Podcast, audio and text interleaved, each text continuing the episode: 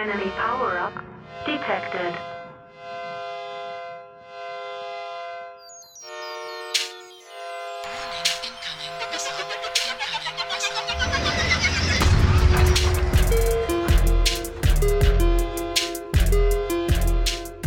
This is Incoming Missile, a MechWarrior Online podcast.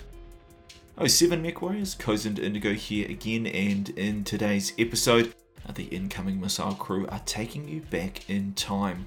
Now, if you listen to the podcast, you probably know that the MWO World Championship, the premier MWO competitive tournament, is being replaced this year uh, with the MWO Comp Championship Series, uh, with PGI opting to hand over the organisation of the tournament to the community uh, and the awesome Aussies that make up MWO Comp have jumped into the cockpit on this one. Now, MWO Comp have opted for a slightly different structure this year uh, with some various paths to qualify for the finals. Uh, so, if you haven't already, be sure to check out the discussion with No Guts, No Galaxy, uh, where Ash, Kraz, and Live talk about how this year's competition uh, will play out. Now, we'll also be talking to one or more of the Aussie lads soon uh, to explore the format and the rules a little bit deeper. Uh, but for now, we thought we might go forward uh, by going back. Now, this year is going to be different, uh, but do you remember at all what last year was like? Uh, a lot has happened between then and now, so we thought that we might re release our post comp discussion uh, with MWO Comps. Kraz uh, who was kind enough to join us post his participation in last year's final series. And uh, he talked to us, of course, about the tournament itself, uh, some of the keyboard related controversy at the time, uh, and he also talked about what we might expect from this year's 2019's edition of the tournament. Now, Kraz is a real scholar of the game, uh, and it was great to hear his insight at the time into comp uh, particularly considering now that he's actually part of the uh, triumvirate that are bringing this year's tournament to life. So it was a good discussion at the time uh, and an interesting one to listen to in retrospect, given what we are now facing moving into this year's tournament. So enjoy this listen back to last year uh, and remember that qualifying has begun uh, for this year's tournament. Uh, you can jump into the comp queue with your team uh, during the competition windows uh, that exist and fight for some of that elo that might qualify you. Be sure to head along to the MWO Comp Discord because uh, that'll have all the announcements that relate to this year's tournament, uh, and that includes when those competition windows are. Uh, they're posting links about specifically organised fight nights to make sure that teams all jump on at the same time so that you have someone to play. Uh, and of course, it details those invitational tournaments that are happening and being held for some of the teams that are able to qualify through that uh, through that pathway. And yeah, jump on, of course, if you do want to be involved and you haven't got a team. Uh, there's also some links in there to get you connected with uh, other people that want to play. Remember, there are some sweet, sweet rewards uh, for playing just 20 odd games. Now, remember, you can also support the tournament itself by heading along to Matcherino uh, and you can stump up some cash that will go directly for prize money uh, for the people that will win uh, and finish quite high in the tournament. Uh, and of course, taking that option means that there are some pretty sweet rewards that you can cash in, uh, including coming on and guest hosting this podcast uh, with myself and Captain Cat. As always, a big thank you to our patrons Dan N, Freerider AU, John Doe Iowa, MWO Comp, Jacob Sawyer, Shaky Snake, Bryos, Chillgaps and Waterdeer, Night of the Day, Nakoro Doomguard, and Robin Merkley. Thank you guys. We really appreciate what you do in supporting us to keep this going. Right, let's get into it.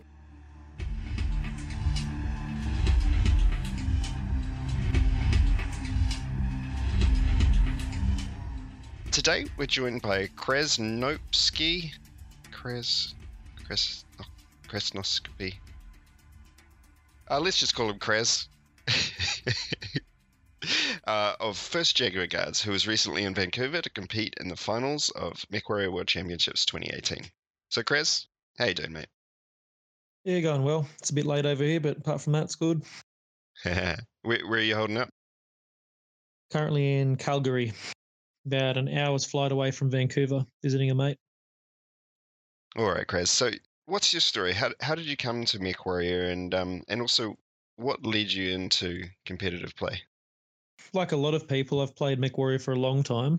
I believe I first started playing MechWarrior in MechWarrior 2, the PC. So pretty much first one that most people remember. Yeah, I didn't quite get MechWarrior 1, Mech, original one, but I got MechWarrior 2. I had MechWarrior 3, which I used to play with like a joystick. I didn't play MechWarrior 4. I missed that one for some reason. But I did play a lot of um, Mech Commander Gold, which was one of my favorite MechWarrior games. Right, RTS, right? Yeah, so um, that was a great game. I really enjoyed that, and I I have recently tried to get sort of an, a new not a new mech warrior but a, a revamped mech war mech commander that people have done with the whole heap of mods and everything but i couldn't quite get it working. So that's going to be a something i'll try and fix up on my computer in the future. Nice. And so you when did you come into MechWarrior Online? In open beta or? no it was a little bit after open beta i started. It would have been can't remember exactly now but it would have been something like 2013 i'm sure i'm sure you can see when you started somewhere in your profile. And i sort of just played on and off casually for the first couple of years. And then event, then I came back to the game. I think it was in either season two or season three, like when they first started the leaderboards. Just after they nerfed the um, the Kodiak three for the first time, they they well they didn't nerf it directly, but they changed they changed the um, Clan Ultra auto cannons from being able to shoot all four at once to only being able to shoot two. That's when I started playing, and I basically haven't really stopped playing since then. That was in 2016. Right. And so what's what's your trajectory from there um, through to being a, top damage scorer for First Jags? Well, I wouldn't say I'm quite a top damage scorer. that that was for maybe just the four the first four games of the semis. I think I pretty quickly joined Clan Crossfire, which you now lead, and then um, we played. I can't remember exactly which season of MRBC it was, but it was Division 3 AP, we played an MRBC. And then shortly after that, I became the unit leader of Crossfire, which I led for a year, and we did a fair few comps. Yeah, full disclosure, Krez did used to be my boss. Still am, you know, but don't worry about that. um, and then I joined First Jaguar Guards at the start of this year. I don't know exactly when, but I sort of as a slow transition as I made sure that Crossfire didn't collapse in on itself, so to speak. It was left in good hands. Yes, left in very good hands and it's been quite successful since then, I believe. And then, yeah, so all this year I've been playing with the first Jaguar Guards, you know, a few comps and things. So, Chris, it's um obviously awesome to uh, talk to you, and and we were very keen to, I guess, get some first-hand experience of MechCon, of competing uh, at MechCon, uh, and obviously of those games themselves. So, I did want to, you know, ask you a few questions, of course, about the games that went down, uh, first Jaguar Guards games, um, and of course EMP and Eon finding it out for one and two. But before we did did get into that, um, you know, this year has been a little bit different in regards to the World Champs. Uh, it was stock mode. Uh, it was very limiting. Uh, you know, it was pretty almost controversial, I guess. A lot of people had a lot of opinions about what it would be like. If anything, it was at least a dramatic change. So we'd be really keen to um, you know, talk to you a little bit about what that was like. I mean, what to begin with, at least, what was your opinion on stock mode, on the change, um, you know, and your experience of of playing under this new rule set? Well, initially when it was announced, like most people, I was a little bit upset. I didn't like the idea of stock mode being the um, the primary sort of competition. You know, the the world championship is the biggest competition, obviously, in Mech Warrior. Yeah. I wasn't too fond of stock mode being revolving around that, but um, I think that it would probably be. I think it it went better than if it was it was just completely open. I'll put it that way. Because if it was just completely open with every mech in the game and um, and every weapon system and full customization, um, you tend to find that mechs tend towards very glass cannon builds, you know, to output the most amount of damage ever. And you would find something like there'd be just say three machine gun lights, a streak boat, and then depending on the map and the play style, three assault mechs of varying capabilities in most games. And the games would be decided over very minute things like, oh, the the enemy team's piranha was caught out by the streak boat and insta killed, for instance. Yeah. Or the enemy team's piranha got got behind your line and crit out the weapons on two of your assaults instantly and things like that. It'd be, um, and while people might argue that that might take more skill per se, I think it also lends a bit more um, just randomness to the game, which is not necessarily a good thing. The competition stock mode itself is um, is, as many people have said, a lot slower. But I also think there are some arguments to say that it's um, it can be more entertaining to watch, and uh, it can, in a way, be a little bit easier for people to follow. I think. Yeah, I mean, I'd definitely be one of those that, that the slow pace for me made it easier to observe and at least easier to follow, and and it was a little bit easier to see what strategies needed to be implemented and how they were being implemented. You know, you talked about kind of that randomness or maybe the margin for error that just a piranha getting hit by streaks or critting out a weapon can decide the whole drop. That that pace of comp at that level, that is something that um, whilst you appreciate the skill that's involved, it is a little bit hard to watch. That slowdown, I think, worked out pretty well overall and maybe was a net positive for the spectators do you think PGI intended that when they made the change? And, you know, for you as a player and for you guys as a team at that very top level, was it painful to play? Yeah, it is a little bit painful to play, especially um I mean, the Wolfhound I run in in solo queue typically runs 147 kilometers an hour. And the mm. one in stock mode runs 97, and it's got about it's probably got less than 25% of the cooling, which is can be quite frustrating. And that's and the Wolfhound I think is one of the the better stock mechs, the nicer ones with an actually sort of decent loadout and armor distribution. But I um I did have experience not not in the actual competition games, but in training piloting the um, the annihilators, and that is that is not something I would wish upon anyone. to pilot those 32 kph annihilators with half the armor they're meant to is is um, incredibly frustrating. Yeah, we, we had a lot of a lot of drops where the position of the annihilator decided the game because they were so slow. We we had games during the open season where we tried to we tried to stop data from getting any damage at all. If we could um if we could rush and kill the enemy quick enough, he would never make it to the fight. it's a little mini game we we put into ourselves as we were grinding through the queue. Do you think, Chris, that you've kind of alluded to the fact that it was a little bit harder to make it work uh, and you know use the Annie as an example because of how slow it was. I mean, with what PGI were trying to achieve with the change, it did make a better spectacle for watching you and those top teams go at it. But uh, competition wide, and say for a team like Clan Crossfire, who were competing uh, a little bit lower down the tree, we did find it tremendously difficult. And for lower skilled pilots like myself, it only accentuated the fact that I was lower skilled. Overall, you know, what do you think the the change meant for competition as a whole?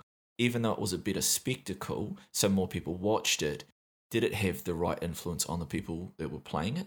Well, I think I don't know the exact statistics, but I think you may be wrong when you say more people watched it because I don't know. Again, I don't know the exact numbers, but I have a feeling that less people watched it actually than the past years. Yeah. But re- regardless of that, it, it, may or may not have been a better spectacle. It seems to have been. Um, but in terms of the actual compete competition and competitors, I think that it was it was a good shake-up. I think it mm. worked in that it sort of I know I don't I don't like to say it, but it, it did make it a bit the competition a bit more fresh, I suppose. Yeah. it's not a yeah. not a word I like to associate with the stock mode. But yes, um, in terms of the hopes of PGI, I think Russ said this that he wanted more um, like quote unquote beer league teams to yeah. participate. I think that wasn't quite correct because as you increase the um, the time to kill of mechs, so does the the the skill gap widens, I suppose yeah. you could say.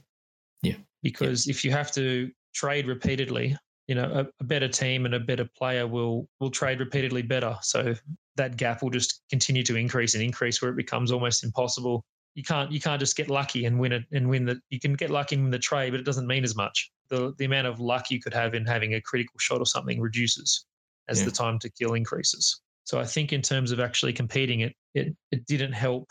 I suppose like you know bring in the teams. There's a skill disparity, yeah. and it certainly didn't help in terms of um, teams willing to compete because I think this was the by far the lowest year in terms of teams in the competition.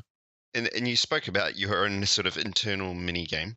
I quite enjoyed as the sort of drop caller captain the mini game of pouring through those lists of the available stock mechs and trying to work out of those bad options which were the least bad. How about you?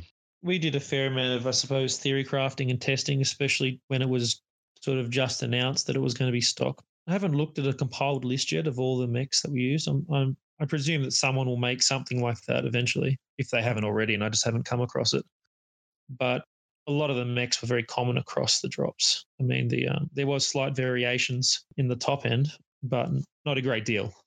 You know, if you just have a look at the mechs that were played at MechCon, with a few exceptions of surprising ones that were pulled out the last minute that worked quite well. Um, an example being Eon's Dragon on Grim Plexus.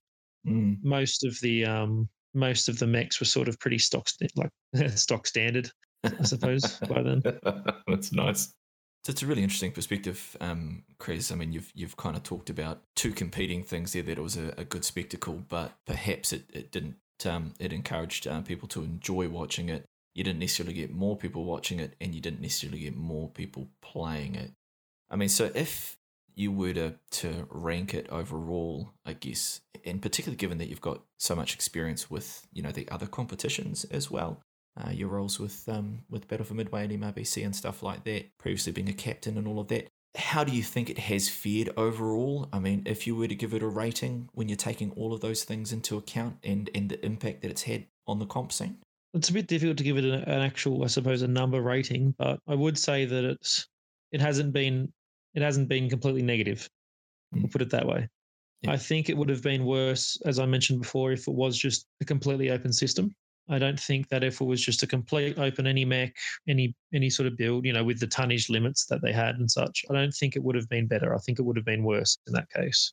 But It's I do, really- in saying that, I do think it would be a mistake to repeat the stock mode again next Yeah. year which Yeah, um which I have spoken to a few few PGI people and they they were you know they've so far they're thinking the same thing that they won't repeat stock mode next year but again nothing is set in stone at all at this point That's gratifying to hear. And and I think potentially a little bit later we'll talk about, you know, what kind of learnings maybe we can take from this and maybe some other, you know, maybe there's some other options out there of, of ways that you can take what's good about this and and and and put it into a more open kind of game format. One suggestion um I did hear at MechCon I can't remember who it was it might have been one of the 228 wild ones who did attend was that next year you could potentially have the same tech base with this with the same you know 3025 or whatever whatever tech they called it you know with a few extra chassis but have the ability to use the mech lab with that technology. Might be a good middle ground perhaps. Uh, at least the stock mode did have that refresh um, that you were saying, Krez, uh, and if nothing else, it, it might have brought competition back to the forefront to people's minds. You know, and certainly the the quality of the finals games was enough, regardless of the format. It was enough to remind people just how good it can be to see MechWarrior uh, at that level. Yeah, I, I hope it's had a positive impact. I mean, the the last year hasn't definitely not been the best year for competition. The sort of the, I suppose, comp in Mech Warrior online really peaked at when I sort of started playing around 2016 and early 2017. They had, had a peak in terms of the um the number of people watching comp and the number of teams participating in competitions. This year, this 2018 year has seen a different reduction in teams in viewership across the different competitions.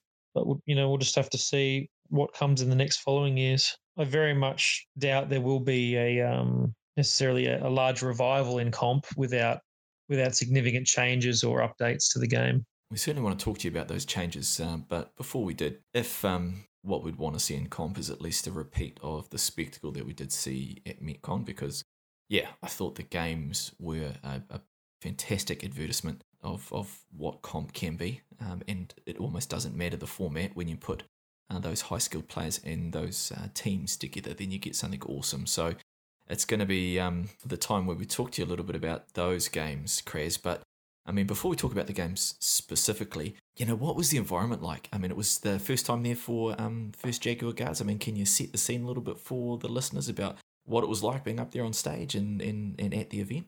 Well, MechCon itself, I, I quite enjoyed. I thought they had a, they had a nice setup. It seemed I'd only I hadn't been, of course, to the other two, but I'd seen them on stream, and the just the venue they had for the past ones was a lot smaller, and they did run them over one day. Even myself, just watching the games on stream, it was tiring just watching the games throughout the entire day on stream, let alone like not even playing the games. So the fact that they had MechCon running over two days in a larger venue, I think worked really well. Uh, MechCon itself and um, the competitors in the competition had a really good sort of vibe to it.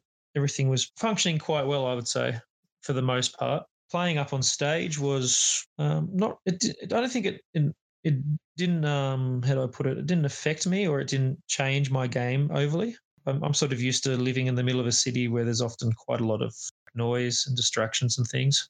So it didn't didn't affect me too much. I was more concentrated on the game, but I I did hear from some of my other team members that they found certain things a little bit distracting.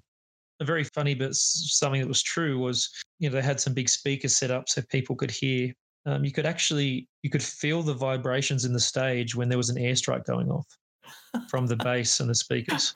Some haptic feedback. Yeah, so you can literally feel the vibration through the stage. So you'd forever be you'd feel this feel the start of the vibration. And you go and you sort of go, oh, oh crap! Like, is there an, air- is an airstrike going to come and hit me? you have a little bit of a funny moment. in that on that same vein, like I, I wondered when I was watching the stream, like obviously I can hear the echo of the announcers saying, "Okay," and he's moving up to Kappa, and hopefully he doesn't get noticed. And I'm thinking, can they hear? Can the teams hear him saying that? Yes, but it, it would be incredibly hard to isolate something like that um, because the, you have the headphones on and they are noise cancelling headphones, and you have eight or seven other people in a team speak with you on comms, and you have turned your sound up in game so you can hear mech footsteps if you need to or whatever. So even though the announcers were loud, it was quite muffled. You could you could you could hear you could hear the announcers speaking when the game wasn't on, like you know when you're doing the map banner thing, and, and people were Mm. relatively quiet. But actually, in the game, you'd have to really be like you'd have to be making extreme concerted effort to be able to hear and say and understand what they were saying. So just before we get and, and talk about the games themselves, we're talking about hardware. So what what was it like playing with you know pre-made computers and you know new headphones, uh, potentially mice and keyboards, and uh, and, and zero ping as well? Yeah, the hardware was fine. It was a bit annoying because the graphic the graphical settings are um are completely locked on the MechCon on the MechCon client. So you couldn't change any at all. So that was a bit interesting to sort of be unable to change those graphical settings and having more distractions, I suppose. Um like when you go drop into Rubellite, there's a lot of sort of, you know, visible wind sort of shifting all around the map Mm. which I didn't like. You know, there's things like that that you can't get rid of. In terms of the hardware, um, well, the the mouse that they use is the mouse that I use, so that was fine. I didn't even have to use my mouse I brought. They used the the Razer Death Adder Elite, so I just used the mouse they had there. Um, I did have to change the keyboard because even though they used a Razer keyboard, I used a different one, which had different keys, and it felt it felt too way too different. But most of the competitive competitors brought their own mouse and keyboard and um and mouse mouse pad as well, which is can be quite important. Funny thing was the actual mouse pads they had were just like a you know a standard size one like you might see at a library. So even though they were a Razer mouse pad, like it was like a really small mouse pad, and you just it's almost impossible to use something like that in a game like MechWarrior or any competitive first person shooter really.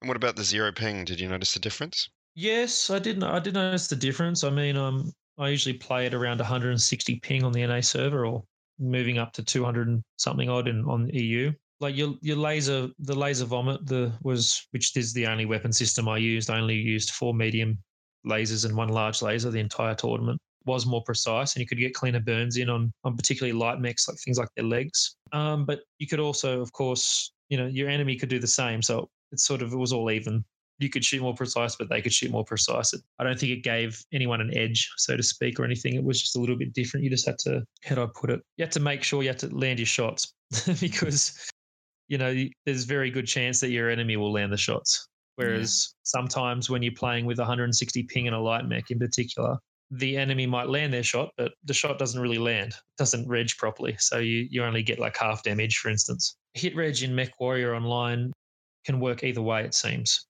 sometimes it's beneficial to you sometimes it isn't and it's just luck of the draw. Sometimes you you know nothing seems to regen you and pilots you know can always shoot straight will shoot straight but still not do damage to you. Other times you know you can't seem to land shots on the enemy light and their and their srms like clean hit you in the ct Those bloody commandos. oh the commandos don't seem to register damage at, at, regardless of ping but they've got problems with their hit boxes especially around their um their torsos. That's happened for years like they they absorb shots because of something. It must there must be something wrong with the meshing of them of their hitboxes. They must have holes in the hitboxes or something. All right, Chris, so you've set the scene for us. Uh, you and the team are lined up. The sound's been muffled. You've sorted out your keyboard, your mouse. You guys are ready to go. You're a little bit nervous, but you, you guys are all pretty cool cucumbers and ready to go. let's talk about drop one. Let's talk about keyboard gate. Tell us it from your perspective, man. Give us the give us the rundown of what it was like for you, for the team, uh, of um, you know winning convincingly in that first drop, and then um, kind of having that redacted. Well, from my perspective, I, I think I I high fived Dargor, who was on my left, and then I started talking about which which maps we were going to ban next, and then someone tapped me on the shoulders and said redrop, and then walked away. And was that a ref?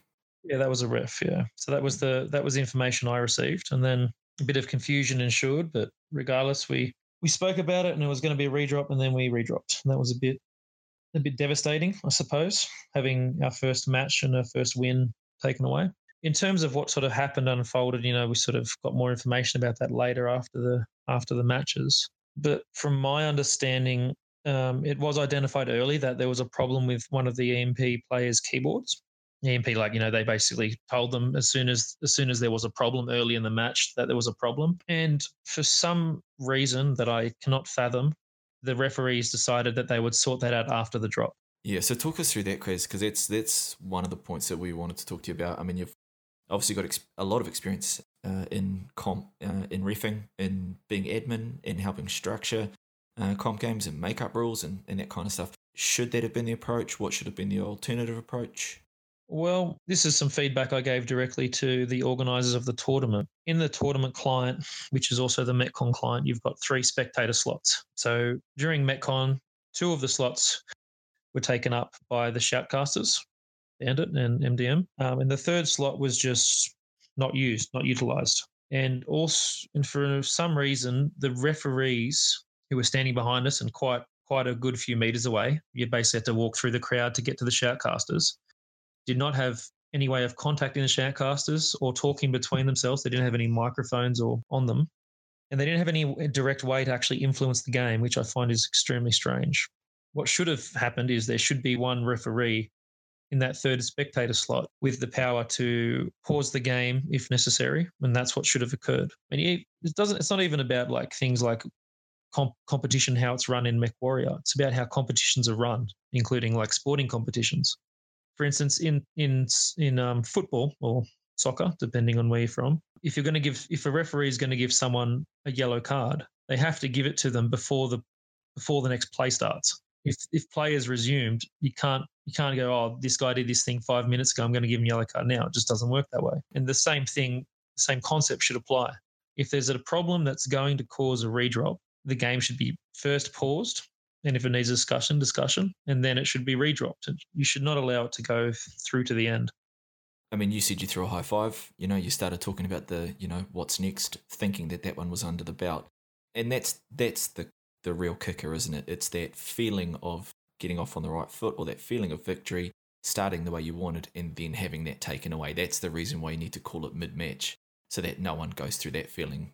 I mean, is that what you think? It was even spoken to us before the matches began from the referees that that if if there was a problem, you need to speak up, and then they will, you know, they will take the necessary actions then and there, and that it wouldn't, and there wouldn't be and they wouldn't be and they literally said there wouldn't be like necessarily i suppose redrops from things that were said afterwards which is fine. Like i'm not don't get me wrong there was no wrongdoing on emp's part in terms of this. They did the right thing. They identified a problem. It was all the problem from the referee's perspective.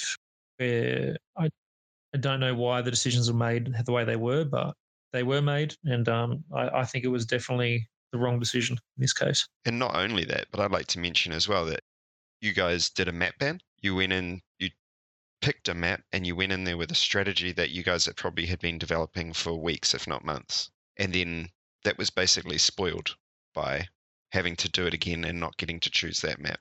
Yes, 100% it was. That that strategy that we did on Rubellite, that was we wanted to pick Rubellite against EMP on that team and implement that strategy because it was a counter strat for what EMP did on that drop and it would only work once properly and it worked. Like um we ganked their light on the north cap as as as we'd planned, and that light mech happened to be the locust, EMP's mm. locust, and on a large map like Rubellite, to lose your a light mech, particularly your locust, within the first three minutes of or four minutes of the game is it's it's very devastating to do that. It's very difficult to come back from something like that. And then having to redrop that map the, the strategy we had developed for that particular case. You know, it, it almost worked. We only lost by five points the next one, but it clearly didn't work anywhere near as well because they knew what we were going to do or what potentially we could have done.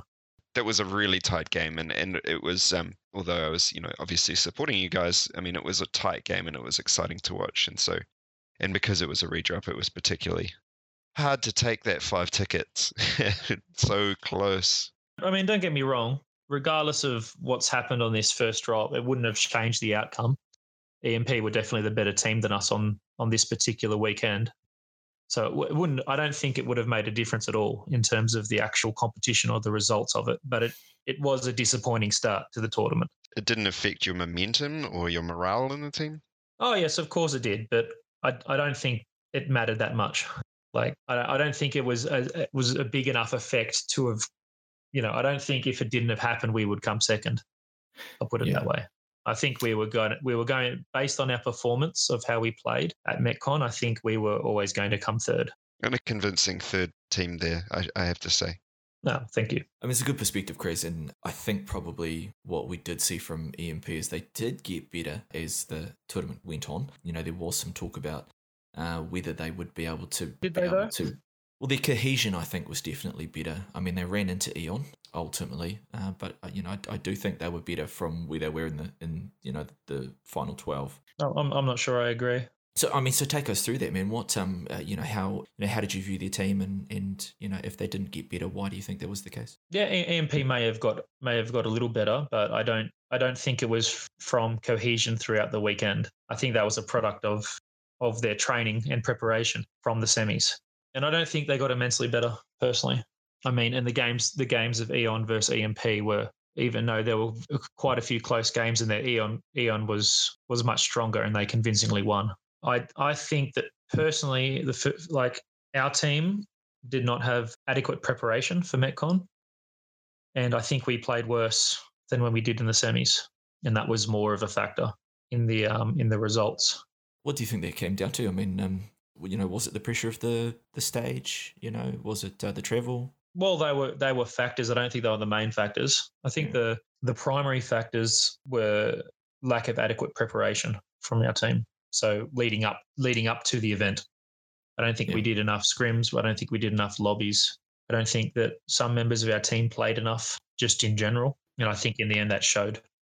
Bandit and MDM talked about the fact that Eon did a lot of scrims outside of their unit. You know, that they sought out other units to scrim with. Is that something that JGX would potentially look to do, say, for next year?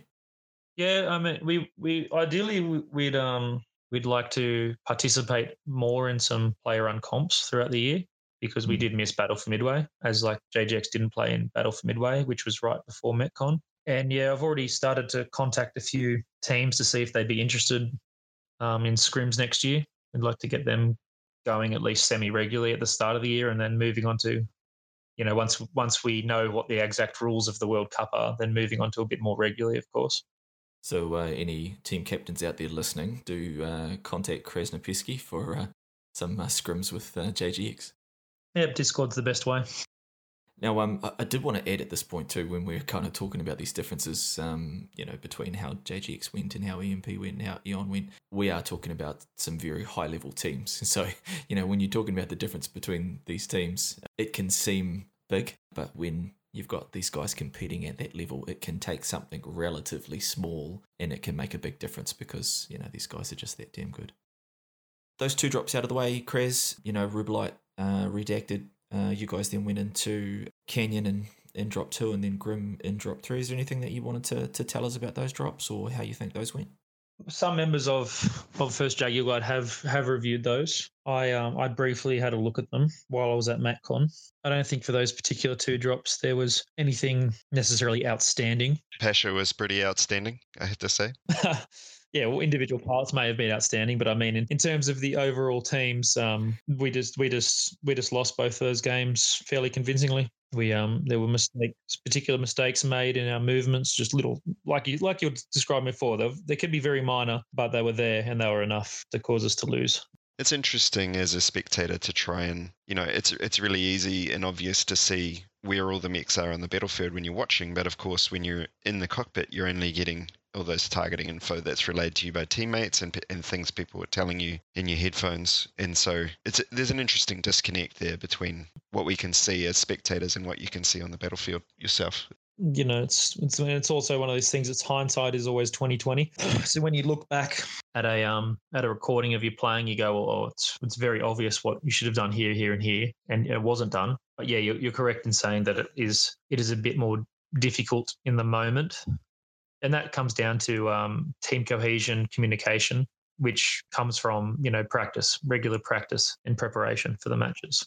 And you, you talked about practice and prep a lot, and I wanted to ask you um, quickly about when you were in Vancouver. You got some time between the games. We, I believe, you had a room that you could use for playing and discussing and things like that. And were you able to make come up with much strategy in, in those times and get some good practice in? Or was it mostly trying to distract yourself before the next one. There were no computers in those rooms, so there, there was no opportunity to practice. But um, yeah, there was plenty of time to talk about our strategies. So we initially, of course, went through our own strategies and what we had prepared and made sure everyone knew exactly what they were doing for each particular drops. And then after the games, um, we had those rooms to talk about what happened in the drops and then what happened in other the other games and what we should change or modify or do to improve on the situation but yeah, there was very little um, time to actually like prepare in terms of playing the actual MechWarrior game. I think Eon, who the majority of the Eon's team, I believe, got to Vancouver a few days before most other people. I think they went to a, a an internet cafe to to do a bit of preparation, which was probably a smart move on their behalf because it would have mm. would have helped with the jet lag as well as you know get some preparation in. You've mentioned it obviously a few times here, Chris, but would that be the key takeaway for you? Because I think for listeners that haven't either competed in comp or certainly haven't competed to that level, is it hard to understate just how important that prep is when you're dealing with such, you know, teams that are really, really close together? Well, if you look at EMP success over the last three years, and probably going back a bit more, it's all come down from the fact that they they've had you know eight v eight internal lobbies for the past three years, and they've managed to maintain that. You know, if they had not put in that effort, and they would not have been two times world champion and you know and silver medalist this year. Yeah. It just would it just won't occur. And I mean, you you do need, of course, like a, quite a, like a decent amount of skill to be able to make it up to the level. But then once you get up to the level, then regular like you know practice and just playing the game is is what's going to make the difference between these teams. You could look at one v one, like so for example, right? when you get toward, towards the top level, the 1v1s are very close and they can go either way many times. And there are little edges you can get, which often come down to the mech lab.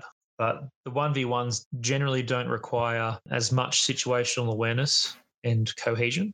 But when you have eight people, then you all need to have like, you know, a high high level of cohesion and understanding of each other's gameplay style, I suppose, and roles. And Eon talked about it directly as well there, I guess, about you know that those words cohesion and synergy and just understanding what each other are doing, and sometimes not even needing to talk about it, just being constantly watching the mini map and and and having that situational awareness. You did talk about the one v ones and and the small difference in pilot skill. I'm going to put you a little bit on the spot here, Chris, because when we did talk to um, Bandit and MDM, Obviously, they talked about your performance and just how strong it had been leading up. You have been one of the top pilots this year across the comp scene, even with the just how small that difference can be. You obviously you, you know, did a lot of damage, had a lot of kills, and whilst the finals themselves crowded you out a little bit in, in the influence that you could have. I mean, can you take us a little bit inside it, man? Why are you playing so well at the moment? What's the you know what's the difference? Yeah, again, it's just the preparation. I mean, I I built a wolfhound that was very similar to the to the stock one, which I was going to play all comp, mm. and I played about 400 hours of it in throughout the year in the um in the quick play queue. Wow. And then like just that, that preparation just gets you gets you a better understanding of the of the particular chassis and I made a it was a it's a six medium laser wolfhound, you know, with a big XL engine and double heat sinks and all that, but it still has a you know the same weapon systems and it still has the same agility profile now that with the engine desync. So it still operates in much the same way as the stock one I was using. And I think just that preparation was very helpful. You know, you know, a lot of players play many mechs, and it's just it comes down to game time as well. If you've got it's like any it's like a sport or or any competition, you know, whatever, regardless of what the actual medium of it is. If you're doing a lot more of it, provided you're doing it right, you know, it's it's going to give you an edge over Yeah. people who aren't doing it very much. I think that's a key point that you've made as well is that you've got to do it right. I could put a thousand hours into something and still not be as good as you if I don't criticize myself and like think about how I could do it better and all that kind of stuff as well, you know? Yeah, that's that's a very important part. And I mean, being able to identify your own weaknesses can be very difficult. Especially, I find um, in anything, you, once you hit a certain skill level, it can be very difficult to know where you need to go forward without external help. Many of the first Jaguar guards have played comp, MechWarrior comp, quite a lot longer than I have. Some of them, some of them like um, Pasha, for instance, and Data have played comp in MechWarrior 4 for a very, very long time. And I think it's important that not only to have self-reflection, but also to you know have discussions with with other pilots and other players around you know what areas you should look at improving and where you think weaknesses lie. I think that sort of thing's important because yeah, you- you're right in that you can you can put in thousands of hours, but if they're not effective hours, then it's it's not wasted time if you're having fun, of course, because it is a video game, but it's it's not going to help you improve your performance. Yeah, it's a good good philosophy for life, I think. Yeah, I guess whilst JGX finished um, third on the board, I think you guys finished first for um, handsomeness and style at least. yeah, the, the um, some of the some of the Italians did enjoy their their collared shirts and long sleeves after after the competition was finished. Uh, you're doing all right, Chris. Did you have singlets and stubbies on, or you know, maybe some jandals? You know, classic Australian cultural garb. It was a bit too cold to have um to be wearing jandals as you call them. thongs, as Australians call them. In, in New Zealand, thongs are something else entirely. In most of the world, thongs are something else entirely. and you also probably wouldn't wear them out to town. Uh, yeah, Oh, it depends what sort of night you're after, was it? Wouldn't it? yeah, it is Vancouver after all. You pulled back the curtain there a bit, Kraz. You guys hit the town afterwards, huh?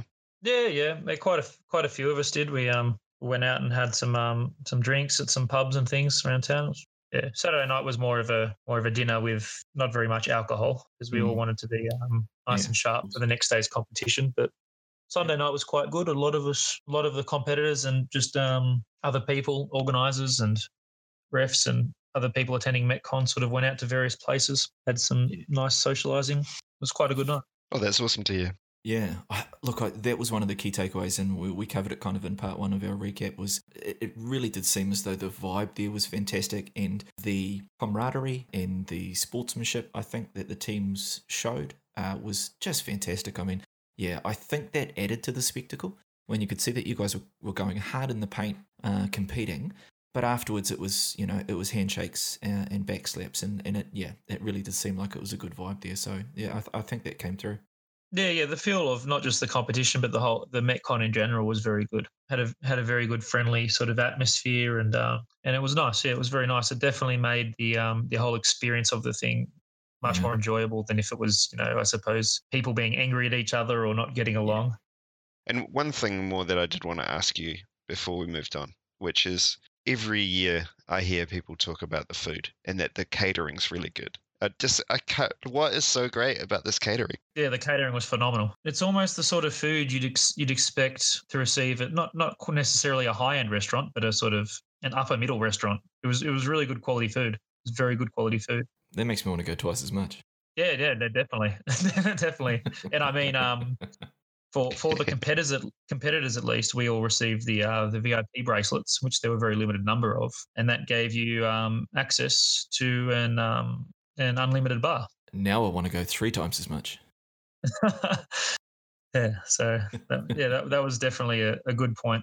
But potentially, you know, those tickets are pretty good value when you consider that you get two days of entertainment and food in a in an open bar and all this other stuff. You you know, all the, obviously all the things that people go there to see, the mech pods and stuff like that. Oh yeah, yeah. If you can, if you can buy the, if you if you're interested in going, you definitely want to get the VIP ticket if you can if you can manage to get it because I do believe they were um they were sold out quite fast. The VIP tickets, they were only like a very limited number. They're actually selling it was something like fifty or something. But you definitely want to get one of those if you can.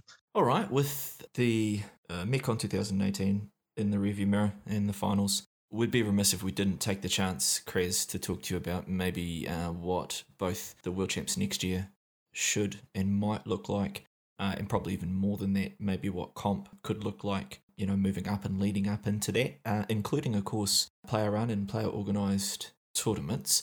Can you give us just a brief rundown, I guess, about where you think the comp, you know, the health of the comp scene, where you think the comp scene should go, uh, and this time next year, when we're reflecting on uh, the world champs, um, what do you think they should look like? Well, I suppose I'll start out by mentioning that there definitely will be a world championship again next year because mm. I have I have heard some rather cynical people say, oh, you know, there might not even be one next year. That's all but 100% certain that there actually will be one. As to what format it will be in is undecided even by PGI at this point in time. From my understanding, PGI will have discussions next year, probably around February or March, as to what actual format it should go. At this stage, from the indications I got, it most likely won't be a stock tournament. But in saying that, I'm not sure if it'll be just necessarily an opens tournament either. It'll be interesting to see what they eventually decide. In terms of the comp scene in general, like I said, it has been in decline, unfortunately. And I think until there are major changes to the game, like major major changes to the game, I think it will continue to be in decline. But in saying that, uh, it'll it'll still it'll still be um, healthy enough to continue running for quite a number of years, um, in my opinion. We are, um, and when I say we, the the Battle for, for Midway admin team are looking at running not necessarily a Battle for Midway competition, but some sort of player run competition mm. next year around generally in March, March, April sort of timeframe. So that's something that um, people who are interested should keep an eye out for all that organization will most likely be run through um, the MRBC Discord and mm-hmm. possibly the tournament page as we've done with past Battle for Midways, but that'll all be linked and you know sent to the to the PGI forums and um, and Reddit and things. And generally, I go and contact past teams to let them know in case they've missed it as well, particularly some of the teams who don't who don't speak English as a first language. Yeah, I'm, I'm I'm hoping there's more than just those two tournaments. Hopefully, someone will step up and and do some other sort of tournament as well in in a appropriate time throughout the year. But we'll just have to see, won't we? And I'd really throw my support behind anyone listening who wants to take their game to the next level. You don't have to be a top player to play in competitive. You just have to try hard. um, there's there's multiple divisions of BFM, and you know your team will be able to find a space uh, that fits them. We talked about what it takes to be a good player, and and really, at some point in your trajectory, playing competitive is one of the things that it takes to be good. Yeah, there, I mean, I do know a few players who are very good pilots and haven't played much comp at all. Definitely, definitely, a vast majority of good of the of the better players in this game will will gravitate towards playing competition in some form. One thing I really notice is that there's a lot of pilots who are individually very good and would be an asset to a team, but not necessarily the kind of pilots it would take to make a really good competitive player because they're used to playing on their own, they're used to relying on themselves. Yeah, there's a whole, there's a whole other subset to playing competitively in like an eight v eight sort of competition. You can be a very good one v one pilot, doesn't necessarily, or a very good like um, you know, you can be the top zero point one percent in the in the pug queue. It doesn't necessarily mean you'll be the top zero point one percent of the competition because there are there is a whole range of different skill sets you have to learn and in particular, one of those skill sets, especially when you're starting out with comp, is listening and following instructions and not being and being willing to accept other people's instructions as opposed to just doing what you want to do. Even if it leads to your death. Yeah, yeah, and some, sometimes sometimes you will just have to just throw yourself in there to win the match, even if it's going to get your mech destroyed. That happens all the mm. time. Yeah, we saw that a lot in um in even at MechCon with you know with mechs holding holding onto the caps for as long as they could, even though it'll mean their death. The win is the most important thing as opposed to the the personal performance. I guess the one thing we can say about comp does require that, that subset of skills that you're talking about, Chris. And the good thing about that is that it is rewarding in a different way as well. You know, the emphasis on teamwork means that you're getting something else out of comp that you can't really get even through group queue or faction play. And that's kind of a regardless of your skill level, get a team together and, and get into these uh, some of these player run comps because you know you'll start to get uh, rewards out of the game that, that you haven't up until now. And for me, as a kind of low skilled comp player, that's you know it's a completely different buzz, and I really enjoy it uh, for that reason. You know, even though I'm not not capable of competing at that real high level. Uh, there's just something else about comp um, that makes it rewarding. So, uh, you know, moving into 2019, everyone that's listening, we, if you're not already uh, do hook up with the team and uh, and do seek out some of these comps because it is a is a completely different game and, and rewarding in a completely different way. Yeah, uh, I find it by far the most rewarding part of this game. Playing playing in comp, playing proper organized matches, and and as you mentioned, like if people want to start out You know, we have we have divisions in the player run competition for a reason. You know, there's designed to give everyone everyone of any skill level a chance to play against people of similar skill level. So it's not just completely being being destroyed without being able to have any fun or do anything. Absolutely. If I can play it, then anyone listening can play it because you're probably better than me at the game. Okay, so just don't. Uh, you know, you can You're you can- underrating yourself a bit there, Cozen. Well, you can play. You can play. He constant, he does it constantly. He does can it play your constantly. part. It's a you can play thing. your part in a team, uh, and, and you know you can contribute by listening and going where you're supposed to be going. So, someone at your um, skill level, Chris, you almost have to have comp. You know, when you get uh, as good at the game as yourself and and everyone was um, in those finals, you have to have comp to be able to be tested. So, you know, it does play a vital role in in the game, uh, in the scene. You know, we want um, those top players like yourself to be able to compete and provide that spectacle. But um, for lack of a better word, we also need those grassroots tournaments. You know, we, we need uh, people playing at all those divisions to make the whole scene um, healthy. So, yeah, let's hope uh, that we do see, if not some growth, then at least um, people are not moving away uh, from comp and, and still wanting to come along and play. Yeah, it's quite well said. All right, well, that has been a fantastic insight uh, into MechCon and into the finals. Uh, again, to uh, get it from you know the the viewpoint of uh, someone that was there, and Jaguar's mouth. yeah, I was going to say the horse's mouth, uh, and then I was going to say the Italian stallion's mouth, but um, it uh, doesn't doesn't quite match up either. but to to get it from the mouth of someone that's been there and done it um, is a fantastic insight, Chris. So thanks for coming on the podcast today. Thanks for giving us uh, that view uh, of MechCon uh, from from up on the stage and, and playing those games. Uh, is there anything else um, that you wanted to add, man, or, or say to the listeners? No, not particularly. I think we've said it all. Thanks for having me on the show. It was, was a pleasure doing the podcast. We've got to ask you before you go. It's become a bit of a tradition now. What's your favorite mech? What's my favorite mech? Wolfhound? Never play the Wolfhound again. No, you'll probably see me in the Wolfhound. I no, this this is again, this is where the competitive side of me comes out. My favorite mech is is with whichever one performs the best. Yeah, yeah. I knew you would say that, Chris. All right, everyone. If you do see Krez in his um, stock wolfhound, make sure you do run the other way. And uh, yeah, we would certainly encourage everyone out there uh, if you haven't tried comp, uh, do give it a go. Join with the unit, um, and yeah, uh, talk to people like Krez. Uh, jump on that MRBC uh, Discord. Engage in Battle for Midway and any other those any of those other player-based tournaments that are happening. Um, do put your hand up if you can manage the time zone because yeah, the healthier the comp scene, I think the healthier the game in general. Nice. Thanks for coming on, man.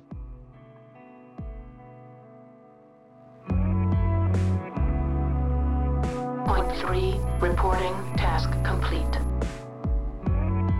If you did enjoy this content, then please consider supporting us. You can do this in a multitude of ways, including subscribing to our podcast on your favourite podcast platform and leaving reviews, as well as subscribing to us on YouTube and liking our videos. You can also support us by sending us feedback either through comments, tweets, or directly through email. Tweet and follow us on Twitter at IncomingP or email us directly at incomingmissilepodcast at gmail.com.